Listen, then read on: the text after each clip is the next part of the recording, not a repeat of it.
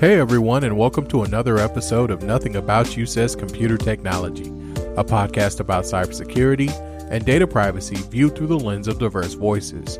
Today we'll be talking about cybersecurity in the news, and we also have some Protect Your Neck news.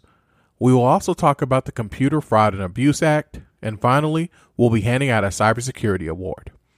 I'm your host, Anthony, a cybersecurity, data privacy, and regulatory attorney based in Oklahoma City. While I am a lawyer, I am not your lawyer, and this podcast should not be considered legal advice. Instead, think of this as a conversation between two friends. But if you need legal advice, please, please, please find a local attorney that can help you. So let's turn our attention to some news stories. Our first story comes from Info Security Magazine. Ransomware group Maze has claimed that they have successfully hit Fairfax County Public Schools in Virginia with a ransomware attack. Why is this attack important? For two reasons. First, because of the size of the school district. According to Info Security magazine, Fairfax County Public Schools is the 12th largest school district in the United States. These attacks just aren't targeting small school districts that may have less resources to devote to cybersecurity. Second, this is the 53rd ransom attack against a school district this year. With so many schools going online, the impact is even bigger. Our second story comes from NBC News. As the election is drawing near, some states are calling up cybersecurity experts from the state's National Guard to help shore up their systems. While there is a shortage of cybersecurity professionals, this assistance from the National Guard is especially important in rural areas or small cities that may be short staffed. Federal authorities say that these communities are the most vulnerable to hackers. The story is another reason why we need to pay attention to cybersecurity in rural communities. Our last story comes from TechCrunch. A bug in United Airlines website lets anyone access the ticket information for travelers who requested a refund.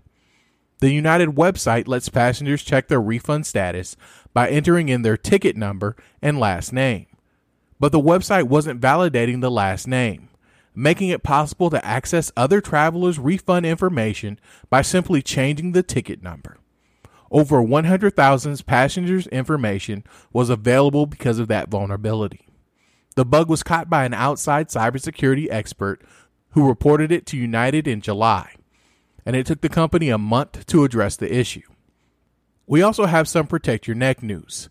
During this segment, we'll be talking about current scams you should be aware of and other vulnerabilities that you need to address. Think of this as Patch Tuesday and a cybersecurity incident report rolled all into one. Cyware is reporting that researchers have found a vulnerability in Bluetooth technology. A new attack called Blurtooth can overwrite the authentication key to grant unauthorized access. The vulnerability affects devices using the Bluetooth standard 4.0 through 5.0. Using this vulnerability, an attacker can either completely override the authentication key or downgrade the key to use a weaker set of encryption. This results in allowing access to Bluetooth capable services on the targeted device. So, what can you do to protect yourself? First, make sure that you always update your device in order to get the newest patches. Next, you should ask yourself if you really need to use Bluetooth on this device. Finally, you should turn off Bluetooth when you are not using it. Please stay safe out there, or as the Wu Tang Clan tells us, watch your step, kid, and protect your neck. Let's turn our attention to our main topic, which is the Computer Fraud and Abuse Act.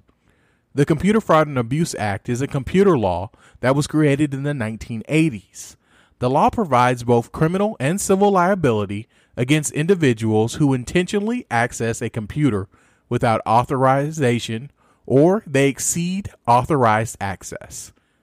The Computer Fraud and Abuse Act has been used to prosecute hackers. It's also been used to go after individuals for simply violating a website's terms of services.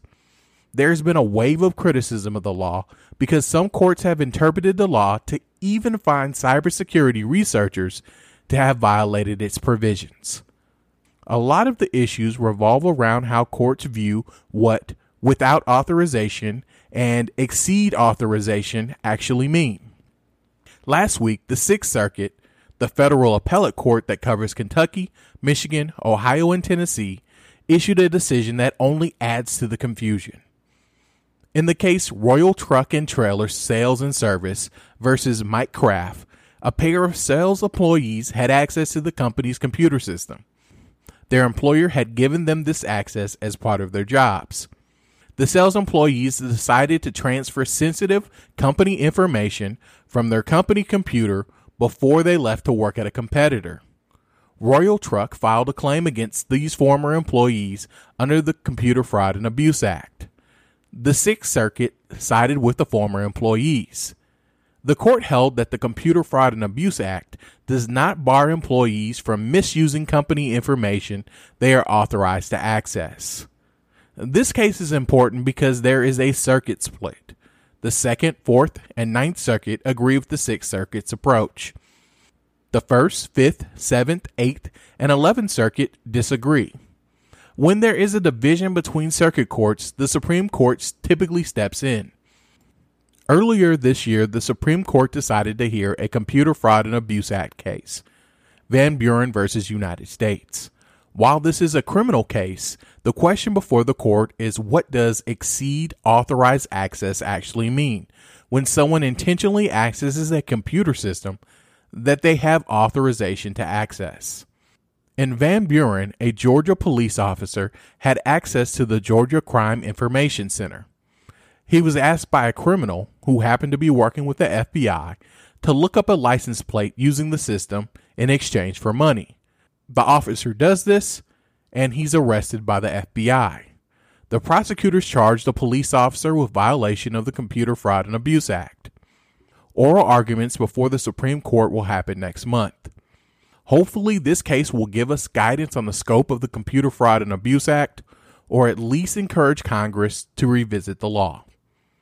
Our final segment today is our Cybersecurity Awards.